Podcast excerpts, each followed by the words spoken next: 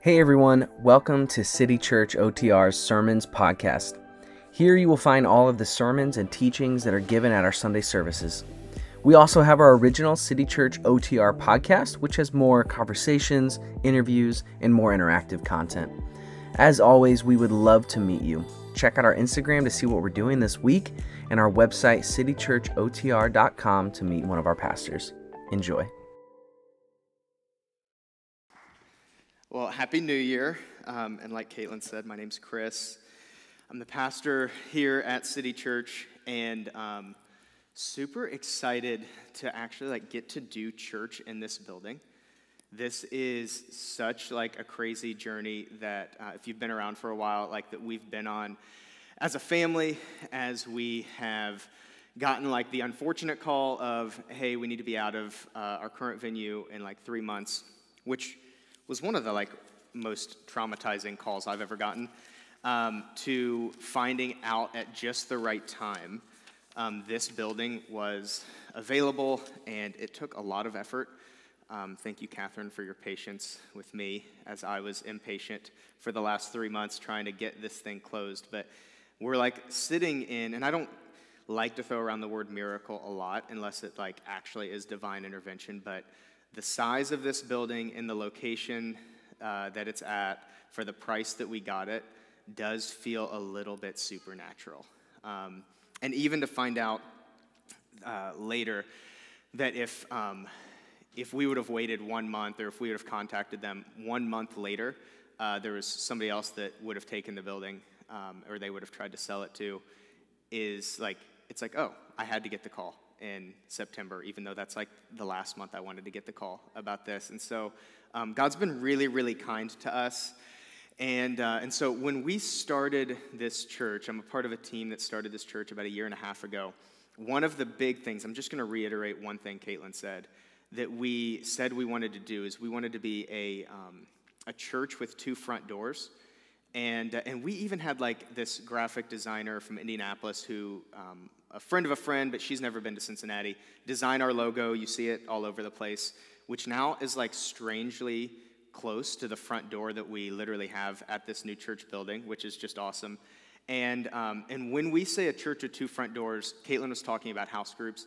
I want to just like shameless plug for like 90 seconds. Um, if you're not in a house group, that's that is like at least 50% of what we feel like this church has to offer. Um, and there are so many functions. Uh, the, the, the formal theological word is like ecclesiology, like the study of the church. What should the church be doing? So many functions of the church we have just determined are not best suited for here because they're best suited in the living room. And, uh, and there's some things that are just better here. Like this band can't show up to my living room every Wednesday night, it's just better. Uh, we feel like teaching is really good. Like I've had a whole week or two weeks now to prepare for this message, so like it should be decent. Um, that's not something that happens in every house group. But the one another's, the like praying with one another, bear one another's burdens, the eating together, those are just better in a living room. And so um, if you're not in a house group, this is a great opportunity to get in one. There's a new one starting, there's ones that have already existed. Um, so I really want to encourage you to do that right after uh, service in the family room. Go find, and we're going to meet for nine weeks, take a break in March. Like, just commit. Nine weeks, I'm going to be in this place. Um, and and we want to actually see like where the rubber meets the road on uh, following Jesus. So, um, okay, this morning it is twofold, uh, and I know that this is just a weird Sunday. It's like, are we back in rhythms? Are we not? Next week we're starting a series that I feel like um, could be a little bit of a game changer for our church. Um, but I did want to this morning talk a little bit about where we're going as a, an actual like individual church and in order to talk about where we're going, I wanted to first back up and talk about what the church is, kind of when it started, and what the call for the church is. And so we're going to be, um, we're talking about the, the global church, the capital C church, for like a little bit. We're going to be Matthew 16. And the cool thing is, we don't have screens also. Like, welcome to the journey of being a church plant that just bought a building. Like, we're working on the screens, we're going to get to it. Um, but I have no like slides to show you, but there are Bibles in the back of your pew. They don't belong to us. You can't take them. If you need a Bible, we will get you one. Don't take that one, it belongs to the other church. Um, but we're going to be in Matthew 16. And if you're familiar with the Bible at all, you've likely heard this conversation between Jesus and his disciples. And also, like so many great passages in the New Testament, there's just a bit of context that needs to go into this to fully understand the craziness of the question that Jesus is asking and the answer that he gets, specifically, like, why did Jesus say this at this time? And why did Jesus say it at this place? So, Matthew 16, I'm going to read half a verse, then I'll stop. Uh, and that's how this morning's going to go. Matthew 16, verse 13 says, When Jesus came to the region of Caesarea Philippi, he asked his disciples, we'll stop right there. It's going to be a slow morning. Uh, context is so important. And so I want to stop and say, like, what is the deal with Caesarea Philippi? Because there is probably some intentionality to why Jesus said what he's about to say at this place. Um, in order to understand the context, I'm looking out, just seeing how we're going to do with this. There are some like somewhat graphic things that I'm going to water down to a degree, but um, in order to understand this city, there's just a bit of like unfortunate graphic um, detail about this city that I think actually makes this passage so much more rich. So I'm going to do my best to give you context and also to be aware that not all of us have had the talk with our parents yet, and that's okay. Um, and so Jesus is in Caesarea Philippi. And again, if we had a screen, I'd show you a map. I know you love maps just as much as I do. Jerusalem and Judea is kind of down here in the, the southern part of Israel. Jesus does a lot of stuff there. He also does a lot of his ministry in Galilee, so the Sea of Galilee, and you've probably heard of some of the like small towns around here, like um, Capernaum or Bethsaida. And then, and these are the two almost exclusive places that Jesus is during his ministry, except for this moment when he is way up here in northern, northern Israel in Caesarea Philippi. And the part of the country that he's in is on the way to nowhere else. So if you're in Caesarea Philippi, you have chosen to be there for a reason. It's not on the way to any other place in Israel. And so, what most scholars believe is that Jesus is taking, it's about halfway through his ministry, his uh, public ministry, He's taking a little bit of a break or a halftime, almost a retreat with his disciples, and he's getting away to a place that you only go to if you're actually wanting to get to that place. It's not on the way to anywhere. And so Caesarea Philippi is a city, it's built at the base of a mountain. And if you're familiar with the Old Testament, you've heard of Mount Hermon or Hermon, if you're just super uh, American. Um, and it's built at the base of this city. And the reason the city was built here is because there was a bottomless spring that was there. And we all know this. Bottomless springs represent fertility in the ancient world, right? It's just review. Um, and so the reason Caesarea Philippi came about is because there was this spring, again, that had no bottom. They just thought it was a well that had no bottom. And so, of course, what that means is this is a portal to the underworld. Now, geologically, we know a little bit more now that that's not exactly how that works. But the, the thought of first century life, and even before that, is this must be where the gods come from or the, where they come out of. And so, um, uh, in 300, in every, every different uh, kind of area of the country or world at that time had a different fertility god. In uh, 330 BC, so about 360 years before Matthew 16 took place, uh, a man named Alexander the Great uh, came through the world, turned the whole world Greek, and he introduced Israel, uh, including the rest of the world, to their fertility god, which is named Pan. I want to stop and I want to promise you, relevance is coming, okay? But at first, I've got to tell you a little bit about Pan, who is, don't Google him, there's just awful things that come up, but he is a fertility god who is half uh, man, half goat. And, uh, and one of the things that Pan was known for is just these like really vile sexual practices. And so it was believed that Pan could be coaxed out of the underworld.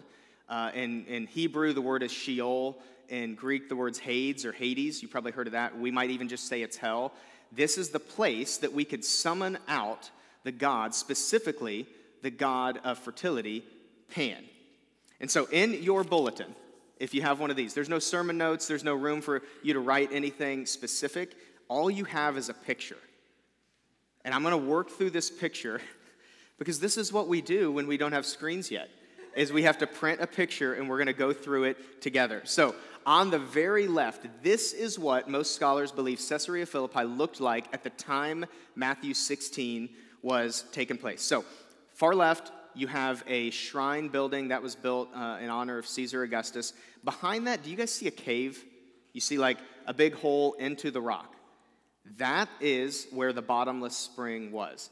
That was, and, and some called it the rock of the gods, other people called it the gates of Hades, or the gates of Hades. Relevance is coming. And, uh, and so that was believed where you could summon out the gods. As you move further to the right, there's an open area. That area is kind of where some of Pan uh, worship took place. Further to the right is the temple of Zeus. Further to the right is a high area and a low area that are open. In that high area, and this is, this is where kind of a lot of this comes together. This is actually where Pan was worshiped. And the way that you worship a fertility god is you do fertility things in this area. And, uh, and, and the, the, the vile awfulness of this God, again, he's not real. But the way that the Greeks had built up Pan is hey, if you want to summon the god from the underworld, you've got to do fertility things in front of other strangers, with strangers or temple prostitutes. And actually, Pan is uh, half man, half goat. Um, and so we're going to involve goats in this as well, both for torture, for sacrifice, for other things. Um, this is how we worship and how we coax out the god of Pan so that we have fertility both with our crops and our families. Happy New Year, by the way. It's so good to see all of you. Um, so thrilled that we get to study this together. And so Jesus goes to Caesarea Philippi, a place that you would not go unless you actually wanted to be there. The heartbeat of um, pagan worship, at least in Israel, one of the places that was so far removed from Jerusalem. If you know much about the Old Testament, it's where Dan, the tribe of Dan, um, settled and committed all kinds of apostasy and, and fled from the God of Yahweh or the God of Israel to worship other things. And this is where Alexander the Great and the Greek world introduced this awful, awful practice an awful, awful evil of pan worship. This was the heartbeat of that city. And Jesus, takes a bunch of teenagers there to have a retreat. And we don't have a youth group yet, but um, in like, I'm predicting, just looking over in the kids' area, in five to 10 years, we'll need one. And one of the things we will ask him or her to not do is something like this. this is like the worst youth pastor. I mean, this is a lawsuit waiting to happen all of the things that they tell you not to do. Jesus takes a bunch of teenage boys and Peter, Peter was likely an adult because he paid the temple tax, a bunch of teenage boys to the, the Las Vegas of the, Israel, uh, the Jewish world. And he has a retreat there and he has a specific conversation with them. And so, in light of all of this, in light of Pan, in light of this picture, we can picture that Jesus is somewhere in this area as he has this conversation now with his disciples, the very first time the word church is used in the New Testament, and he says this. He asked his disciples, Who do people say that the Son of Man is? They replied, Some say John the Baptist, others say Elijah, and still others, Jeremiah or one of the prophets. But what about you? He asked, Who do you say that I am? Simon Peter answered, You're the Messiah you're the Son of the living God. Jesus replied, Blessed are you, Simon, son of Jonah. For this was not revealed to you by flesh and blood, but by my Father in heaven. And I tell you that you are Peter. Uh, that translates to like Rocky in English. You, it's a play on words. He says, You are Peter. He gives him a new name. And on this rock, I will build my church. Now, if you grew up Catholic, the way that you were taught to understand this passage is that the rock that Jesus is building his church on is Peter. And, uh, and this is kind of the, the, the big celebration. The first pope was introduced. And that's not, I mean, we're not obviously a Catholic church. That's not completely untrue. Uh, uh, Paul does say that the, the church was built on the apostles and prophets, of one of which was Peter. But um, the Catholic tradition takes this pretty far and says, no, no, no. Peter was instituted as the first pope here. That's one interpretation of this passage. The other one, this is the one I grew up with because I grew up in a Protestant church, is no, no, no, it's not Peter that he's building his church on, it's Peter's declaration, right? And maybe you've heard this. It's, it's not Peter, but it's the thing that Peter says. Peter says, You are the Messiah. the Son of the living God. And it's that declaration that Jesus says he's going to build his church on. I think that's also very true. That one, to me, strikes me as even more true because Jesus is Lord is the mantra, it's the chant, it's the, it's the first creed that the whole church was built around. This got people killed to even say what Peter says right here You're the Son of the living God, you are the Messiah, you are the Lord. And there's back and forth, as good Protestants and Catholics do, which one's right and who's interpreted it correctly. It seems like there could be a bit of truth to both, and I hadn't heard this until a few years ago. And Jewish interpreters say, hey, guys, there might be a third thing going on here too. Guys, remember, remember where Jesus is saying this. They said, is it possible that Jesus, in front of the rock of the gods, I mean, maybe he's sitting here and, and right there is Mount Hermon, and there's the, there's the rock of the gods, there's the gates of Hades, and he's talking to his disciples, and he says, um, he says that it's going to be on this rock that I build my church. And he's and right behind him, maybe there's pan worship going on over there, and there's the goats and all kinds of fertility, evil practices going on. And he says, and he sits right here and he says, at the apex of evil, I'm gonna build my church on this rock. And and it seems like a stretch until you see the very next thing that he says. He doesn't say it anywhere else, anyplace else. Right after that, he says, I'm gonna build my church on this rock and the gates of Hades will not overcome it.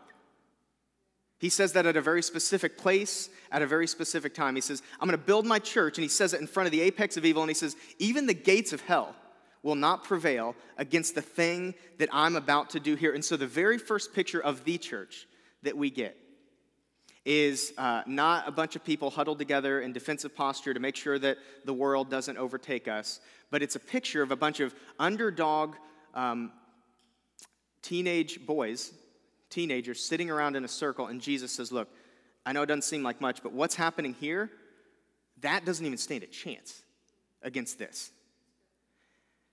And it seems like he was right. Because this is not what Caesarea Philippi looks like right now.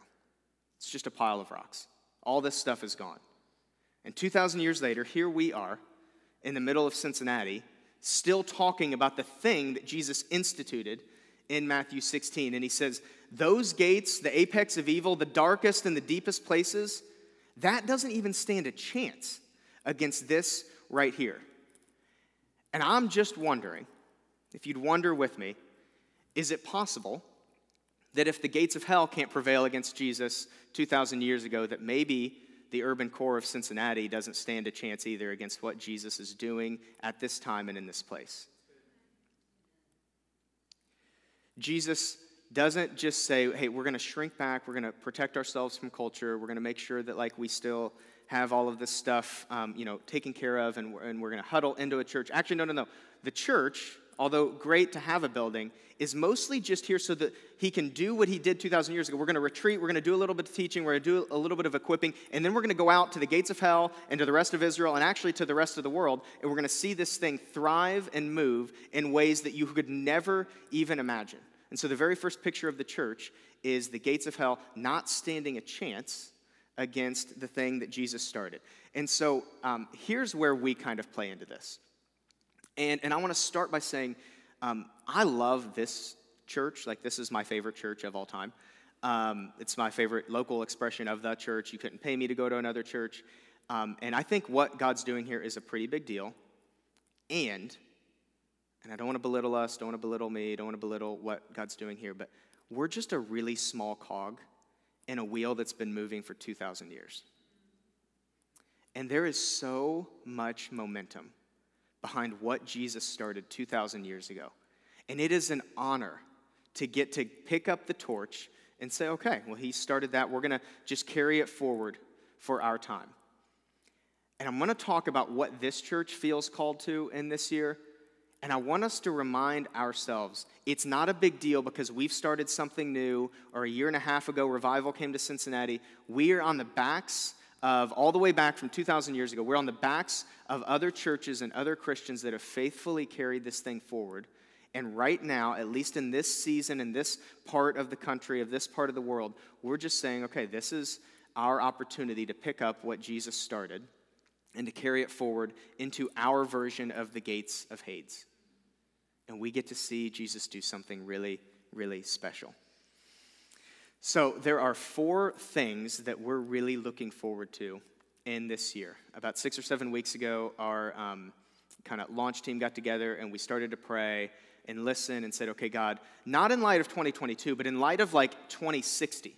I mean, I plan on this church, I believe, is going to outlive me and outlive uh, us in this room, and we're really setting up what City Church OTR going to get to do in this city for many years to come, and what are the building blocks we need to do now to set it up later for that thing to thrive. And so we came up with four big things. Here they are. The first one, Caitlin already talked a little bit about this, but we're really big fans, and we want to really dig deep into the Bible.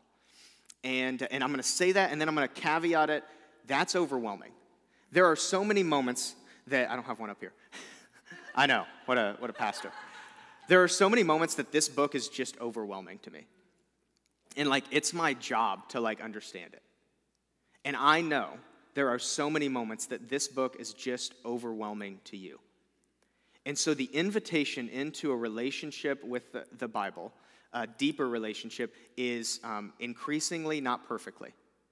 I hope that in a year you have an increasing relationship with the Word of God. And the only reason we love the Word of God is not because it is the third part of the Trinity, but because it reveals who the God in the Word actually is. And so we love the Word, not just so we can memorize facts or do really well at Bible trivia, although that's sometimes fun, but we, we love this Word simply because of who wrote it and who it tells us about.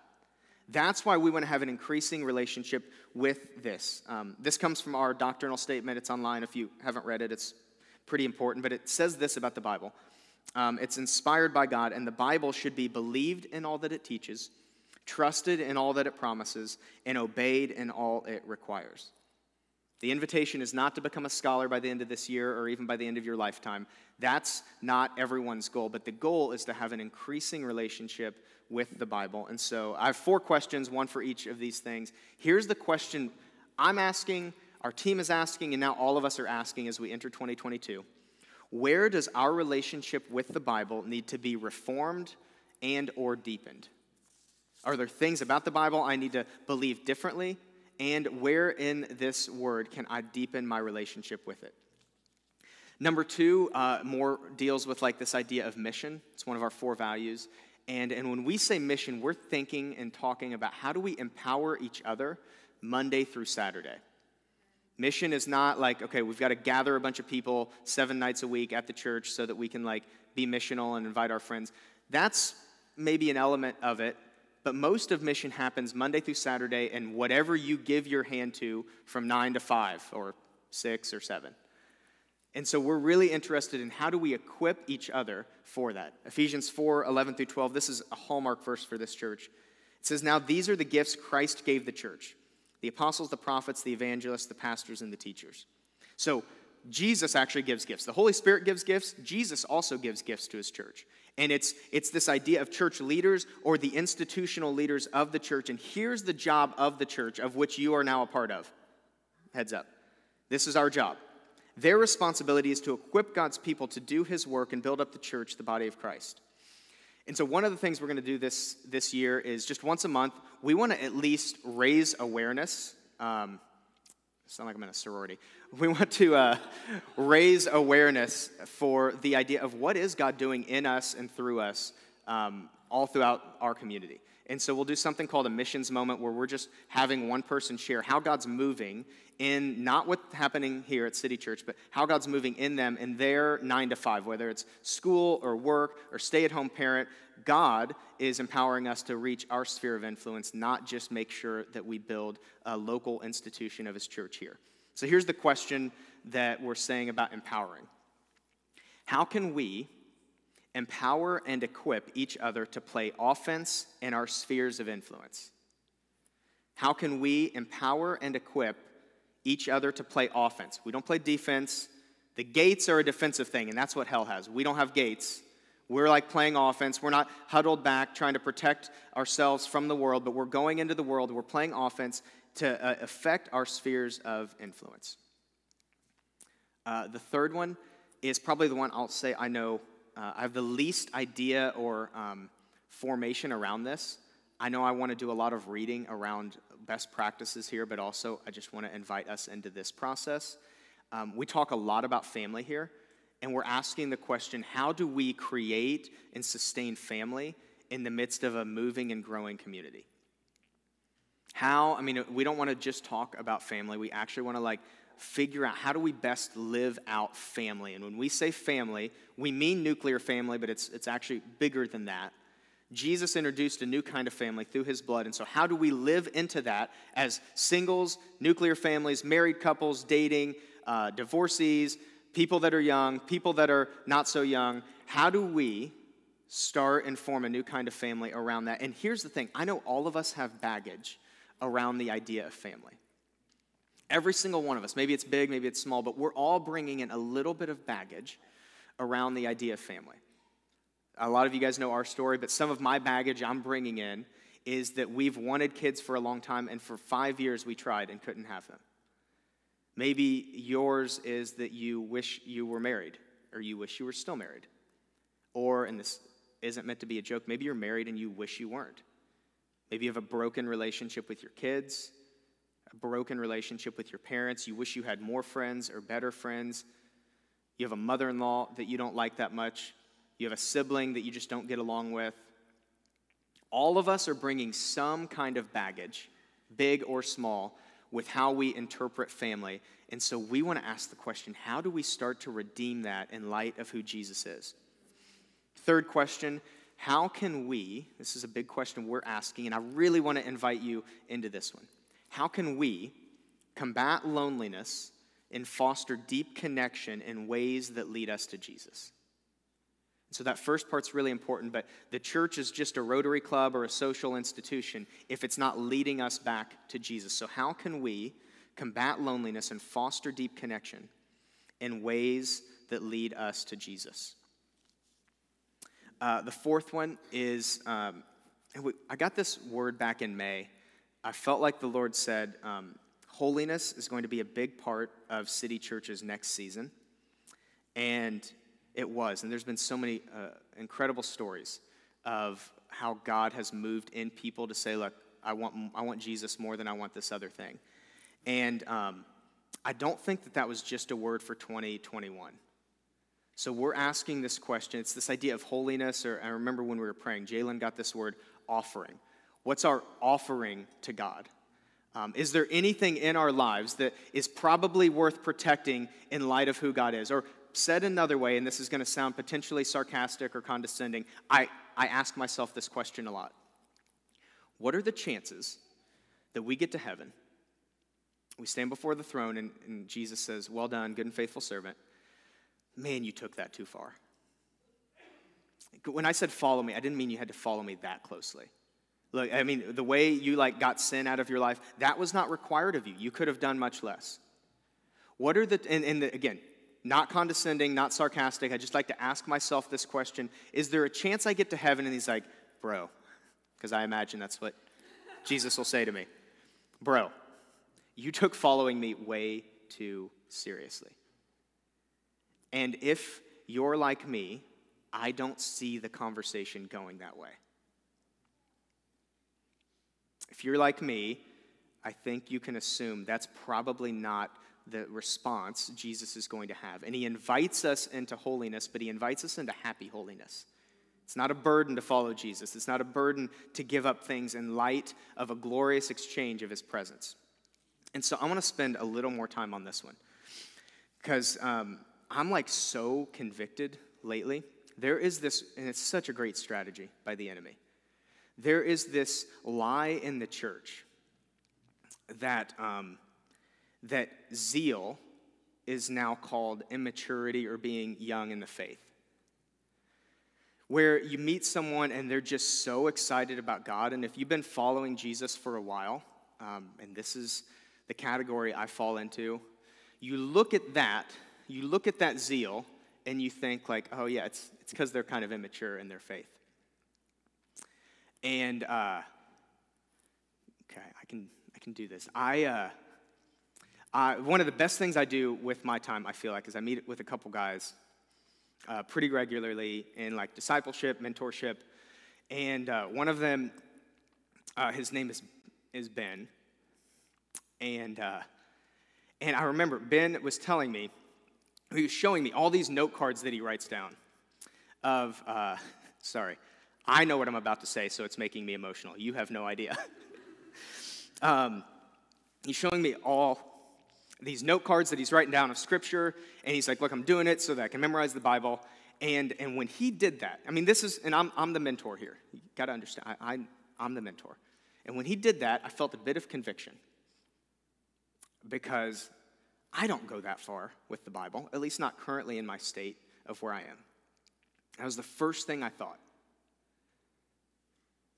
And the second thing I thought is something to the effect that I bet it's because he doesn't know the Bible as well as I do. And so that's why I don't have to do that.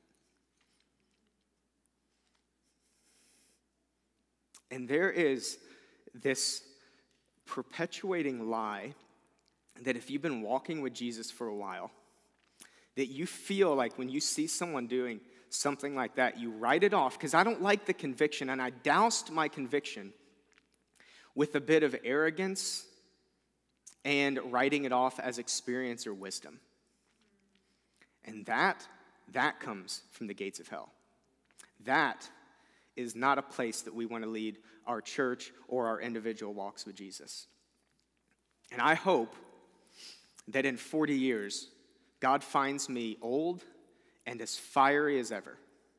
Because it is not true that the older we get, the more we've got to ground ourselves the more we, we kind of huddle together and we take less risks for Jesus, or maybe we're less emotional than we used to be, or we do less big things. And of course, there should be some grounding in truth, but man, I find myself over and over again convincing myself I don't need to make the same offering or the same move of holiness as I did back when I had bigger sin or back when I didn't know as much about God my relationship with God should grow fierier and fierier as I get to know Him because I know more, therefore, that should fuel something really, really special. And so, um, getting older is inevitable.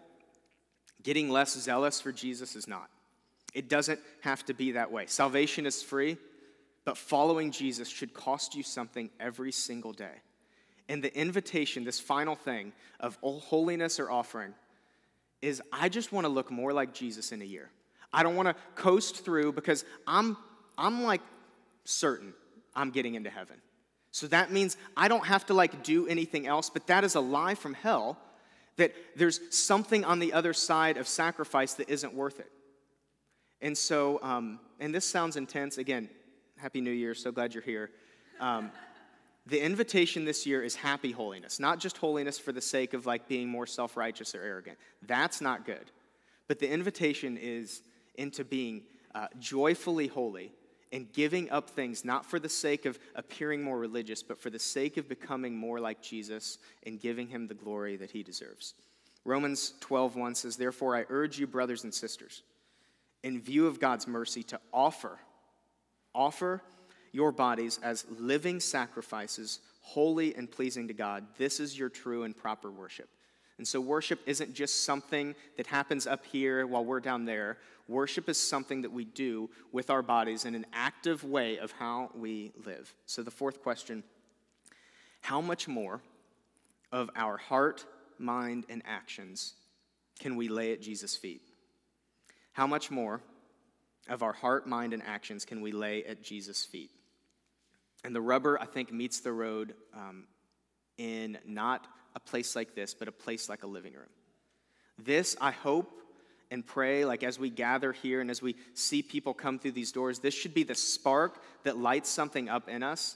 But the rubber doesn't usually meet the road just on a Sunday morning, but it happens as we sit in living rooms and share meals together and talk and pray about how do we actually flesh this thing out? How do we start to follow Jesus in a deeper and deeper way?